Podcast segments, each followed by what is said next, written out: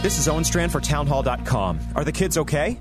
According to a new poll from the Wall Street Journal and NBC, just 30% of millennials and Generation Z say religion is important to them. Only 40% of young people say being patriotic is important, and one third say having children is important.